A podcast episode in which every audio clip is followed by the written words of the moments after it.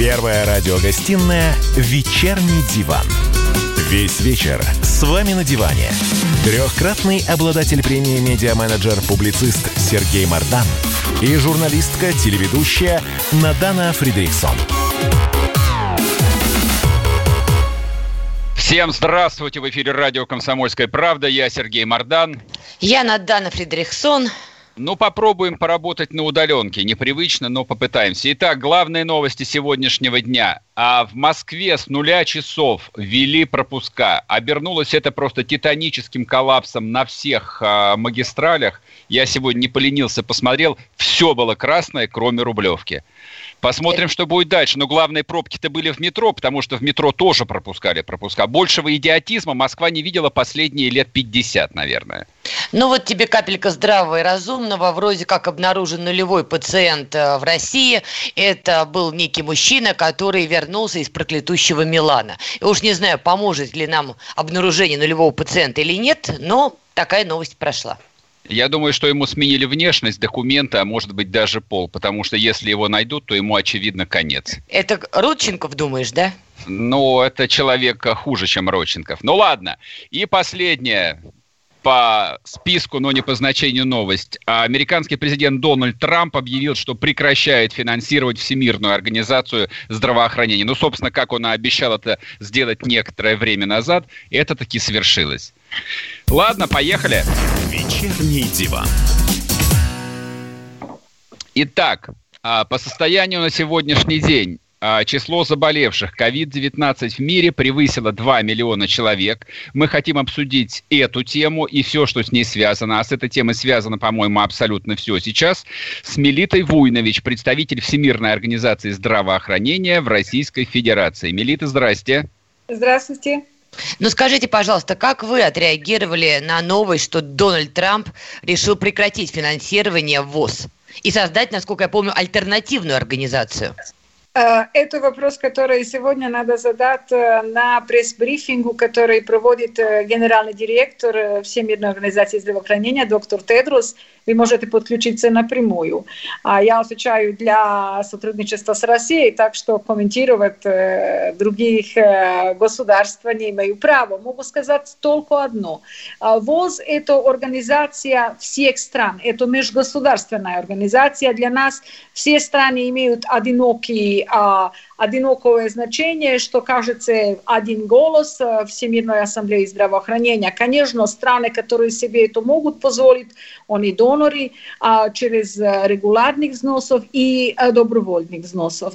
А, например, мы можем увидеть, что взносы а, России, добровольные взносы, на, специально направлены. А, несколько дней назад российское правительство одобрило 1 миллион долларов для стран а, Восточной Европы и Центральной Азии а, через а, Всемирную организацию здравоохранения на европейском уровне.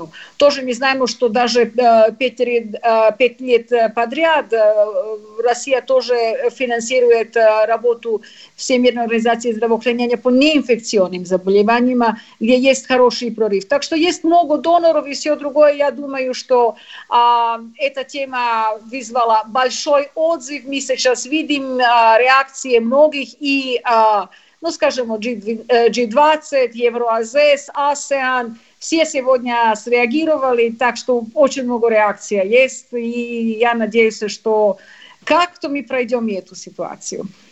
Понятно. Скажите, пожалуйста, я понимаю, что вы не уполномочены обсуждать как бы решения, которые принимаются на уровне глав правительства, соответственно, на которые должен а, реагировать глава вашей организации. Тем не менее, а, в США не только Трамп, а, скажем так, многие и республиканцы, и демократы, многие влиятельные политики последние полтора месяца предъявляли, в общем, вполне конкретные претензии Всемирной организации здравоохранения. Собственно, решение Трампа, оно же не из воздуха взялось. В том числе говорили о том, что ВОЗ а, не уделял должного внимания эпидемии, которая вспыхнула в Китае, защищал интересы Китая. В итоге, собственно, как бы вот 25 тысяч мертвецов в США. То есть они эту вину возлагают, по сути, на Всемирную организацию здравоохранения Как вы это оцениваете? Э, Всемирная организация здравоохранения – это секретариат э, стран-участниц. Есть э, международный механизм, а, это международная конвенция, международное медико-санитарное правило. 31 декабря а Китай оповестил страновой офис в Бейджингу, что есть заболевания, пневмония, атипичные, которые вызывают подозрения. И если смотрите, там есть хронология всех этих шагов, буквально на эту неделю через систему ММСП все страны, все страны имеют 24 Э, часа ежедневно доступ к э, этой электронной системе, оповещение о этой системе. К концу января был созван первый чрезвычайный комитет.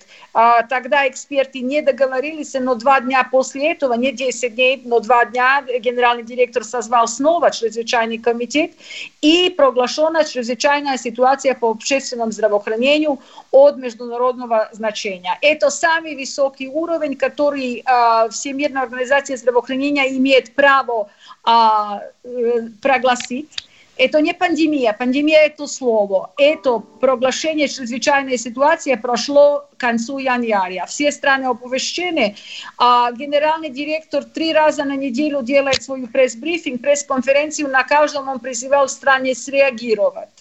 А, но, к сожалению, он много раз сказал, что есть много стран, которые даже не принимают ситуацию всерьез.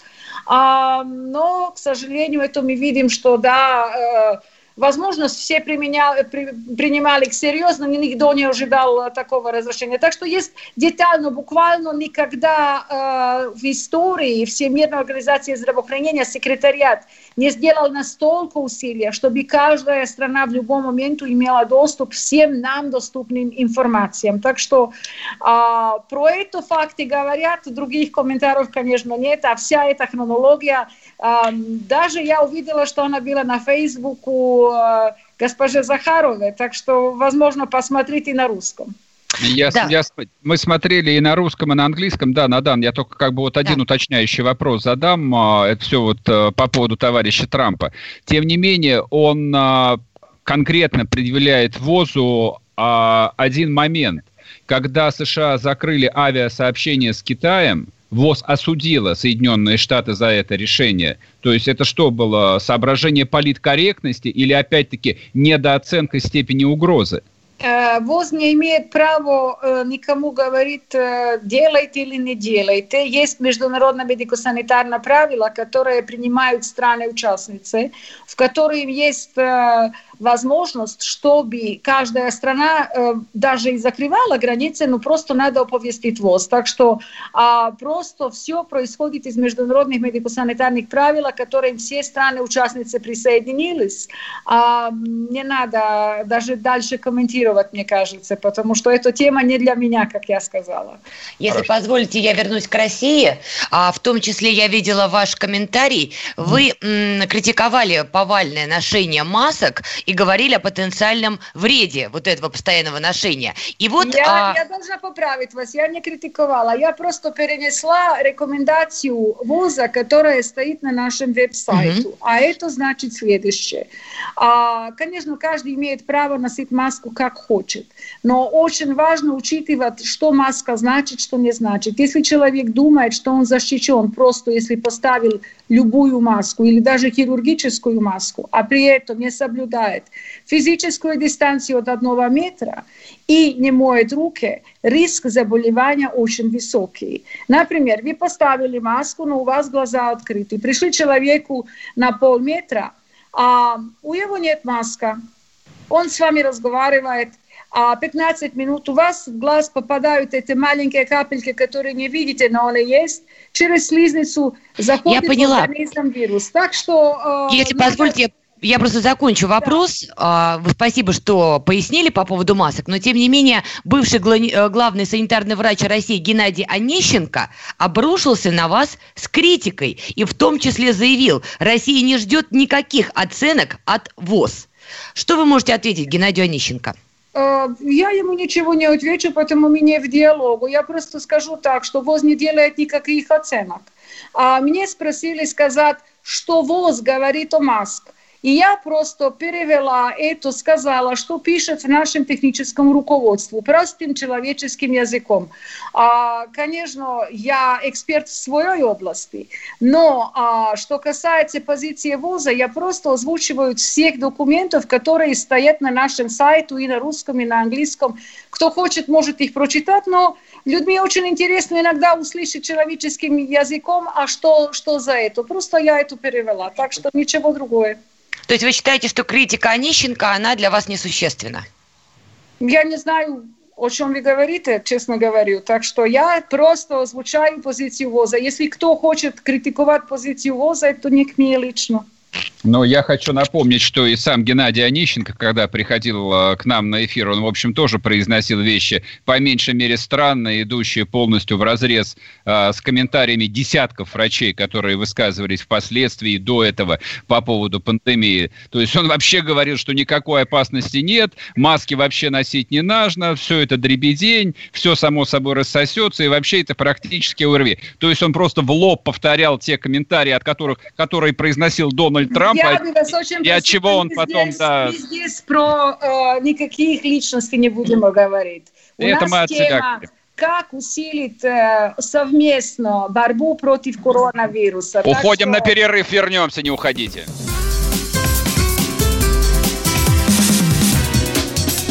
Первая радиогостинная «Вечерний диван».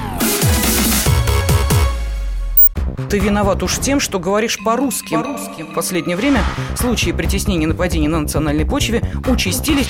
Прохожие на улице никак не пытались помочь иностранцам и остановить нападавших. Создается образ врага для того, чтобы... Не допустить распространения правды о тех событиях. Что же касается вот бытовой ненависти, то... Я думаю, что, к сожалению, мы еще много что увидим, но нам есть чем ответить. «Национальный вопрос» на радио «Комсомольская правда». По воскресеньям в час дня по московскому времени. Первая радиогостинная «Вечерний диван». Весь вечер с вами на диване. Трехкратный обладатель премии «Медиа-менеджер-публицист» Сергей Мардан и журналистка-телеведущая Надана Фридрихсон. И снова здравствуйте в эфире радио «Комсомольская правда». Я Сергей Мордан. Я Надана Фредериксон. Так, продолжаем дальше обсуждать э, проблематику, связанную со Всемирной организацией здравоохранения. Да, с нами на прямой связи. Представителем ВОЗа в Российской Федерации Мелитой Войнович. Мелита, вы с нами? Мелита? Мелита, вы нас слышите? Алло, да, да, слышу, слышу. Слава богу, мы уж перепугались. А мы думали, отвалилось все. Нет, нет, я работала, просто включила микрофон. Понятно. Скажите, вот э, от лица ВОЗа появилась в последние дни информация о том, что Всемирная организация здравоохранения работает э, над разработкой но- новых видов вакцины. Причем, э, вот насколько я вижу, аж семь видов вакцины под э, вашим там патронатом раз- э, разрабатывается. Можете рассказать поподробнее, что это, как, когда будет готово?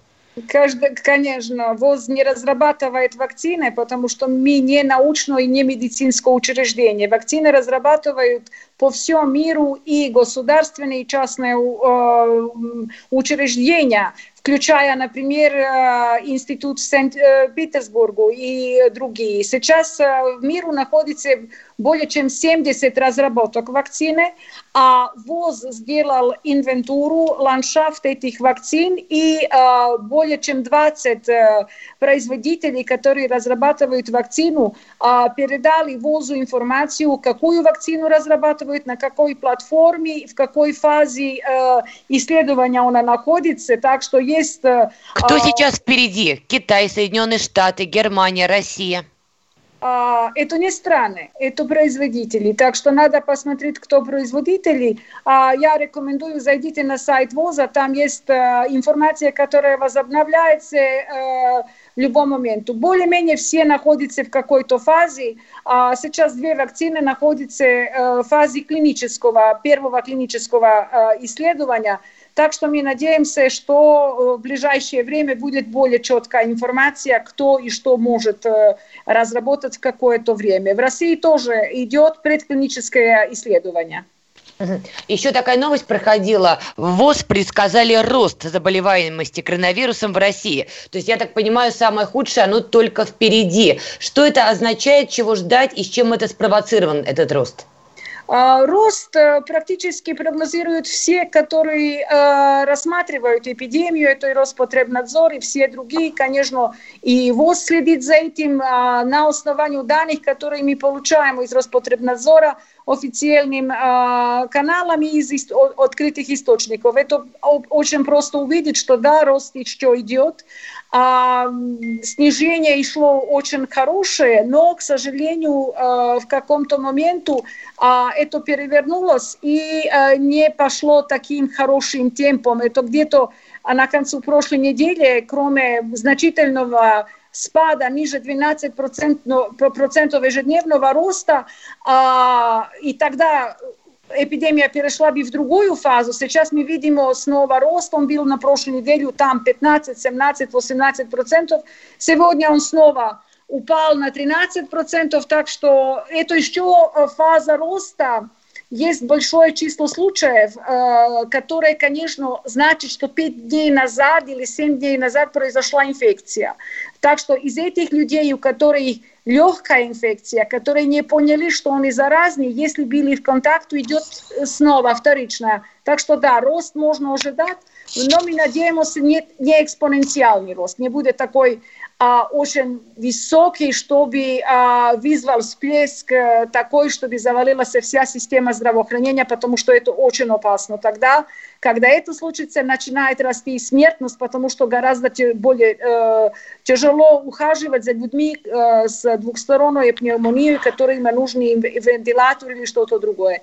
Надеемся, что эти меры, которые принимаются в Москве, будут просто ограничить э, контакт между людьми, которые есть самый главный путь. Эпидемия – это не э, что-то самое, существо, которое само от себе растет или спадает. Это результат контакта между людьми.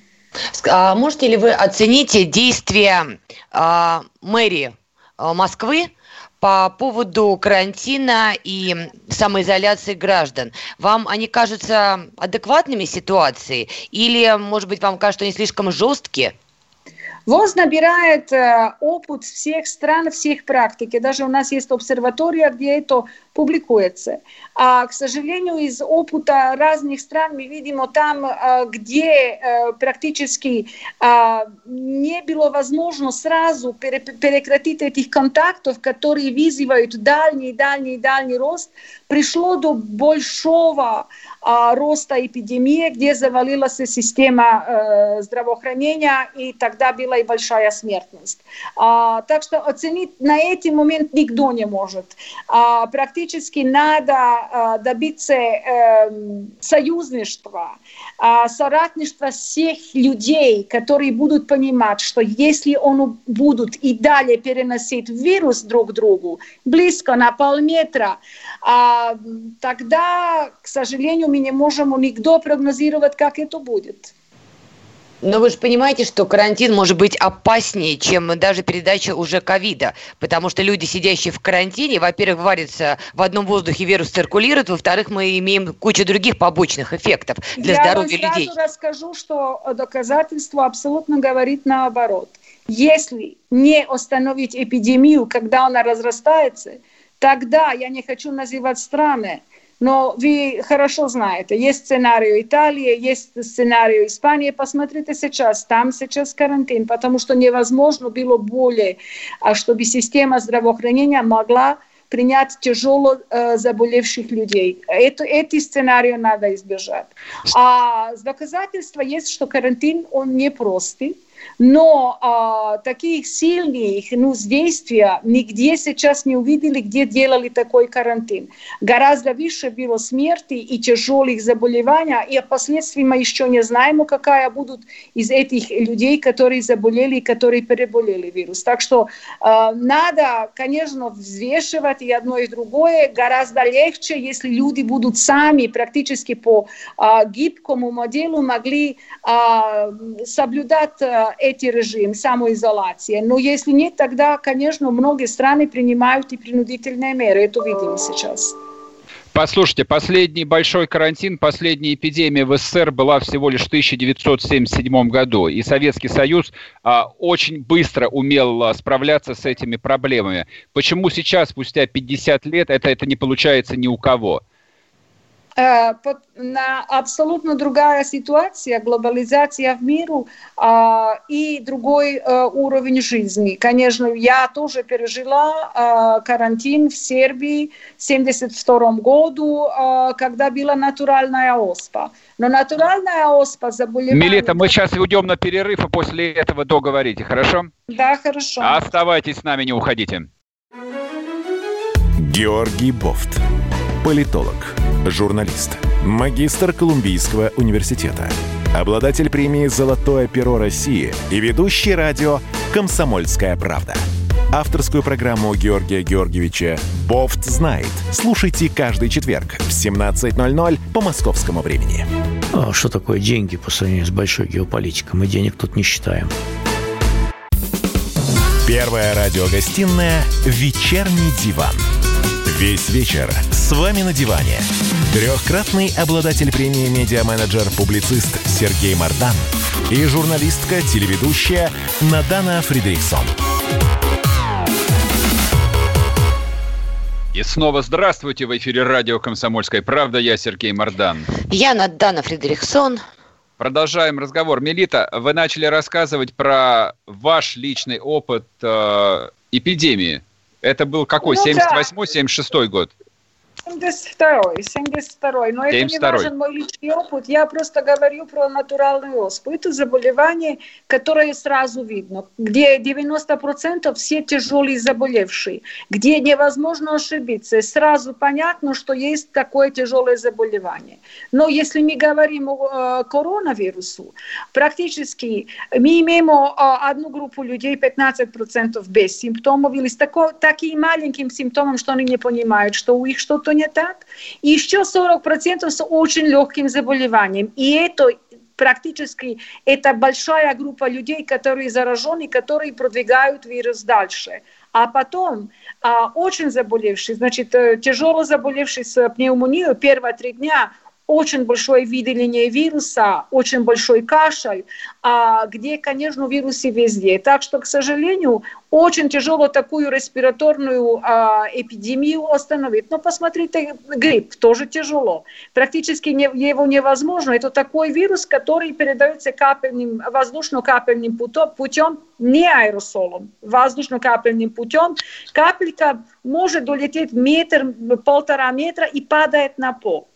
Так что из-за этого эта физическая дистанция и маска на людей, у которых есть кашель, насморк или что-то другое, очень а, значительно снижают риск заболевания и могут помочь, чтобы практически перерывать эту цепочку, где вирус передается с человека на человека. И, конечно, очень хорошо мыть руки, потому что если вы протерли нос, если что-то сделали, а у вас есть вирус, вы сразу его оставляете везде вокруг себя, кто-то другой, другой это трогает. Мы знаем, другие коронавирусы, их э, разное время, э, которое они могут так скажем, жить, вирус не, не живет, но где может остаться активным на какой-то поверхности. И тогда он передается дальше. Из-за этого по всему миру практически мы его не видим. Почему? Потому что мы больных видим только одну группу, это этих с тяжелой пневмонией или с тяжелым заболеванием высокой температуры, которые известно больны. А этих легких мы просто, даже они не смотрят, это ничего специального. Просто люди не понимают, что сейчас надо как-то элиминировать, снизить этот, этот перенос до момента, когда будет вакцина и когда будет возможно э, поднять уровень иммунитета, тоже как с гриппом. Я вчера слышал э, комментарии от, э, от врачей, не от журналистов. Они ссылались на три независимых исследования. Два было сделано в Германии, одно в Японии. Согласно данным, а, всего 20% в закрытых популяциях человеческих а, заражаются коронавирусом. То есть он а, не представляет угрозу вот тотально для всех. А, а дальше вот та статистика, которую перевели вы.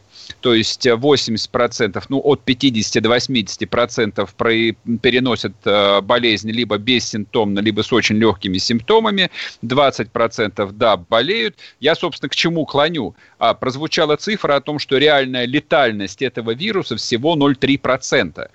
А в таком случае откуда вот это вот а, всемирное безумие? Я сегодня поехал в супермаркет, отвлеку вас. А, я увидел там человека, он просто делал покупки для семьи. Он был в полном костюме биологической защиты, в хирургическом, в маске, в очках, в перчатках. Ну, то есть его, в принципе, можно было принимать и отправлять в скорую психиатрическую помощь. И таких много. Э, Первое, надо понять, что сейчас мы еще э, не знаем точную статистику. А сейчас у нас есть, э, поступают данные из каждой страны, сколько заболевших, сколько смертей и все другое. Так что сейчас четко говорит какой-то case fatality rate очень рано. Очень Подождите, рано. А, значит, Это... там был, там, я прошу прощения, там была ссылка на как раз этот круизный лайнер, в том числе Diamond Princess. Вот это вот был классический кейс, замкнутое пространство, 4000 человек, я замкнутая я система говорю, вентиляции. А у, нас сейчас, у нас сейчас 2 миллиона заболевших. 2 миллиона. Всего 2 миллиона. Так на Земле 7 миллиона. миллиардов живет, это ж немного. Я, э, если позволите, я закончу. Так что Конечно. три статьи и э, исследования на маленьких цифрах, это еще маленькие цифры, не могу вам рассказать, насколько точно будет в каком обществе. Если смотрите разные страны, да, смертность очень разная. Но что есть страшно, если вы мне сейчас говорите, что если будут заполнены все э, реанимация в Москве, что люди, которые потом будут заболеть, а реанимация будет занят койка три недели, потому что толку нужно, что вы других будете оставить дома, чтобы умирать? Или что будут О. ждать на улице просто из-за этого, что их возраст или что они не попали первые. Ну, примерно а, так и происходит позвольте, везде. За, позвольте закончить. Сейчас в чем идея, если вы посмотрели э, многих статей, о чем говорится, замедлить эти прирост а, тяжело заболевших, потому что ни одна система в миру не дизайнирована, чтобы такое сразу а, большое количество тяжело заболевших смогла сразу воспринять и полечить. Так что, возможно, кто-то выживет, возможно, кто-то нет, как вы говорите – Возможно, это статистически будет мало, но за человека, который потерял одного, два или три человека из своей семьи, это будет и 100%, и 200%, и 300%. А почему? А, конечно, такая ситуация, что некоторые люди очень боятся и все другое. Из-за этого мы и делаем со всем усилием и помогаем каждой стране делать разъяснительную работу. А из-за этого наши источники абсолютно ссылаются на всех возможных сейчас научных источников, не на один, два или три, не из одной страны. Из-за этого все ученые, включая российских ученых, вместе делают наш э, Research and Development э, платформу, где бы могли это расширять. Конечно, что и как это будет потом, можем сказать. Если вы помните пандемический грипп 2009 э, года, умирали беременные женщины – Можем мы посмотреть, что и как. Тогда это вызывало тревогу, но, возможно, тогда СМИ по-другому подключались. Не было э, социальных этих э, сетей, медиа. Э, люди, возможно, тогда слушали один э, проверенный источник информации и по-другому вели себя. Э, но, слава богу, этот вирус гриппа тогда показался меньше э, смертельным. Почему? Потому что H1N1 проходил через человечество, и определенная группа имела раньше, имела иммунитет. Сейчас практически иммунитета нет. Так что если этот вирус зайдет очень э, государство, где очень слабая система здравоохранения, смертность будет гораздо-гораздо выше. И этого мы боимся. Но посмотрите, если смотрите, например, за закрытых помещений, посмотрите доме престарелых, посмотрите других э, учреждений – а там смертность гораздо выше. Так что очень много доказательств, которые говорят, что да, мы имеем э, ситуацию, где э, практически нет иммунитета э, еще э, на этот вирус, и мы не можем э, даже прогнозировать, как это будет. Сейчас у нас э, на респиратору, даже в Москве, находятся и дети, и беременные женщины, тоже в миру, подростки умирают – А, так что не надо думать, что это только заболевание э, там каких-то сопутствующих заболеваний или старых людей. Из-за этого, конечно, надо делать разъяснительную работу. И, как я и говорю, вы начали с масками, известно, человеку, который есть здоров, который движется, где-то маска не нужна, если он соблюдает дистанцию.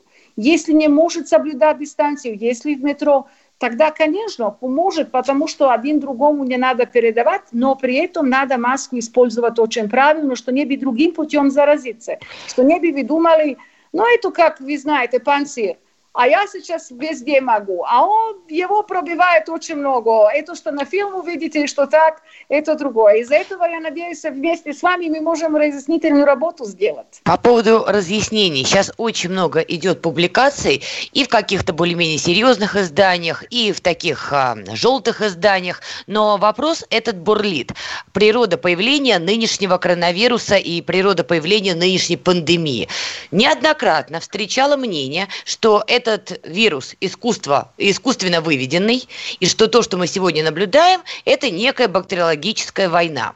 Вот у ВОЗа есть позиция по поводу такой информации? Вы можете ВОЗ, однозначно сказать, ВОЗ что это так или нет? неоднократно озвучал, что циклически а, происходит а, переход вирусов и бактерий с животных на человека. Это называется зооноза. И, к сожалению, мы сейчас видим такой случай. Мы это видели в SARS-1, мы это увидели в МЕРС. К сожалению, эти вирус, э, его сейчас называют SARS-CoV-2, сам вирус, э, а он приобрел такую возможность быстро передвигаться с человека на человека. Так что это позиция. Но вы знаете, эти все источники, эти миссии, а, мне очень напоминают на одну историю, когда я была маленькая, а мне говорили, что в радио находятся маленькие люди, которые там, они очень маленькие, там а, и я даже думала и смотрела и так, и так. Это, возможно, на уровне такого миса, возможно, что-то такое. Очень мисс. А откуда такая уверенность, что он не искусственно, не искусственно выведен? Откуда такая железобетонная уверенность? Э, у меня нет у меня, это у всех ученых такая железная уверенность. Потому что у, ученые рассматривали э, геном даже в вектору, абсолютно он э, имеет всех этих характеристик нормального вируса, который проходит... Я вас прерву э, на перерыв, а после перерыва мы продолжим. Не уходите. К сожалению, Первая радиогостинная «Вечерний диван». Как дела, Россия? Ватсап-страна! Это то, что обсуждается и то, что волнует. Это ваши сообщения в прямом эфире, в том числе и голосовые. Каждый день с 11 до 15 часов с Михаилом Антоновым. Эфир открыт для всех. Включайтесь. Радио «Комсомольская правда». Радио про настоящее. Первая радиогостинная «Вечерний диван». Весь вечер с вами на диване. Трехкратный обладатель премии «Медиа-менеджер-публицист» Сергей Мардан и журналистка-телеведущая Надана Фридрихсон. И снова здравствуйте в эфире радио «Комсомольская правда». Я Сергей Мордан. Я Надана Фредериксон. А, наш гость, глава московского представительства Всемирной организации здравоохранения, нас а, скоропалительно покинула. А, но мы за нее попрощаемся и извинимся. Вот, у нее, видимо, просто истекло время. Да, она нам успела сказать в рекламе, что время у нее закончилось, но мне кажется, что на основные вопросы, на которые она могла ответить, в принципе, она ответила. Главное, миф про то, что ковидушку вывели где-то в лабораториях в подполье. Ну вот Мелита Вуйнович, гость «Комсомольской правды» сегодня, она сказала, что это миф, глупости, ученые знают, что вирус естественного происхождения. На самом деле все это совершенно не очевидно, на мой взгляд. Ну, вот. мы с тобой не медики, мне тоже я хотела уточнить пару моментов, потому что много публикаций идет и в научных журналах. И вот от 15 года я находила статью в журнале Science, но, к сожалению, у милиции закончилось время. Ну ладно. А, я просто не успел ей зачитать, но неважно, я просто предлагаю продолжить без нее. Значит, я сегодня в Фейсбуке получил комментарий от одного из своих давнишних знакомых. Это русский врач, который очень много лет э, практикует в Германии. А, это реальный человек с очень почтенной, уверяю вас, э, биографией, то есть это не какой там не диванный воин и не виртуальный персонаж. Вот он что буквально мне написал. COVID-19 – это коронавирусная инфекция. Инфекция, Карл, это болезнь, а не вирус. Потенциально тяжелый острый респираторный синдром ТОРС, то, что называют врачи, называемый коронавирусом SARS-CoV-2. Это, видимо, то, что Мелита упоминала. Вирус называется SARS-CoV-2. Не ковид и не 19. Это представитель семейства коронавирусов, к которому относятся также SARS-CoV, атипичная пневмония, SARS, торс, мерс, он же верблюжий грипп, и даже некоторые возбудители обычной простуды, но не гриппа. Его вызывают артомиксовирусы. Так вот, пока нас всех тестируют и лечат только на торс, тяжелый остро-респираторный синдром, или, если хотите, на COVID-19, упорно игнорируя остальные заболевания, которые вызывает вирус SARS-CoV-2, атипичную пневмонию и так далее, игнорируя сам этот вирус, то вся эта хрень с пандемиями и карантинами будет вечной. Итак, простыми словами, власти лечат инфекцию, болезнь COVID-19, вместо того, чтобы бороться с причиной болезни, вирусом SARS-CoV-2, который, не имея природного оружия, бактерии, против себя, так как создан искусственно, это его мнение – то есть он, врач, которому, простите, там за 50 лет, у него есть, видимо, основания, так говорит, сам не рассосется и не исчезнет. А если он сейчас еще и мутирует, то может вызвать и обязательно вызовет еще кучу самых разных заболеваний. Я, честно говоря, сегодня прочел вот этот вот э, длинный текст и так, в общем, как-то слегка встряхнулся. А если позволите, во-первых, прошу прощения, не журнал Science, а журнал Nature. Я сейчас открыла просто его. Хочу короткое предложение прочитать. Это 2015 год. А, перевожу с английского по ходу чтения, поэтому извините, если будет коряво. Эксперимент, в ходе которого была создана гибридная версия коронавируса летучих мышей, а, относящаяся к вирусу, который вызывает ОРВИ, вызвал новые споры о том, насколько оправдан риск разрабатывать э, в лаборатории варианты вирусов с возможным пандемическим потенциалом. Это была статья 2015 года. То есть там черным по белому говорится, что проводились эксперименты в лабораториях с этими самыми летучими мышами, и что ученые спорили, насколько это вообще правильно или неправильно, опасно, не опасно. Поэтому, к сожалению, повторюсь, Мелита уже нас покинула, но, может быть, я права и она, конечно. Я не нагнетаю, что кто-то специально разбил пробирку, чтобы сохранить золотой миллиард и так далее, и так далее. Но факт остается фактом. Публикации были, но я думаю, через какое-то время, когда вся эта истерия закончится, возможно, мы с вами наконец узнаем, что это было. Ну, кстати, вот еще один момент. Э, ну, поскольку вот здесь э, такой не отстраненный, не теоретический разговор, а некоторая там эмоциональная вовлеченность, то есть вот э, не а, господи, как этот, Денис Проценко, то есть это не Денис Проценко, которым просто уже закормили до тошноты нас всех, который бороду по-прежнему не бреет, но вроде бы как он наконец официально выздоровел, дай бог ему здоровья. А вот пишет человек, а, вот еще один комментарий, и все, я затыкаюсь. А, Сергей, а ты знаешь, где я живу и работаю? Я уже второй месяц живу в клинике. Домой только либо на пару часов под окошком постоять и с женой и детьми потрендеть, или на день после полной дезинфекции, а ночевать опять в больницу. Так вот, у нас в клинике Инсбрука пациентов из Бергама и других приграничных городов, ну и так далее, и так далее, и так далее. Это он пишет о том, что как бы вот это вот наша вонь э, по поводу того, что Собянин э, там зря приплетал шашлычников, он считает, что правильно приплетал, и что людей нужно бить по башке, потому что итальянцы такие же идиоты, как и мы, и они не слушали никаких предупреждений, и в итоге, да, и, э, соответственно, в Бергамо там хоронят по 800 человек в день, там в Нью-Йорке по 1000 трупов закапывают, закапывают в братские могилы. Все по одной и той же причине.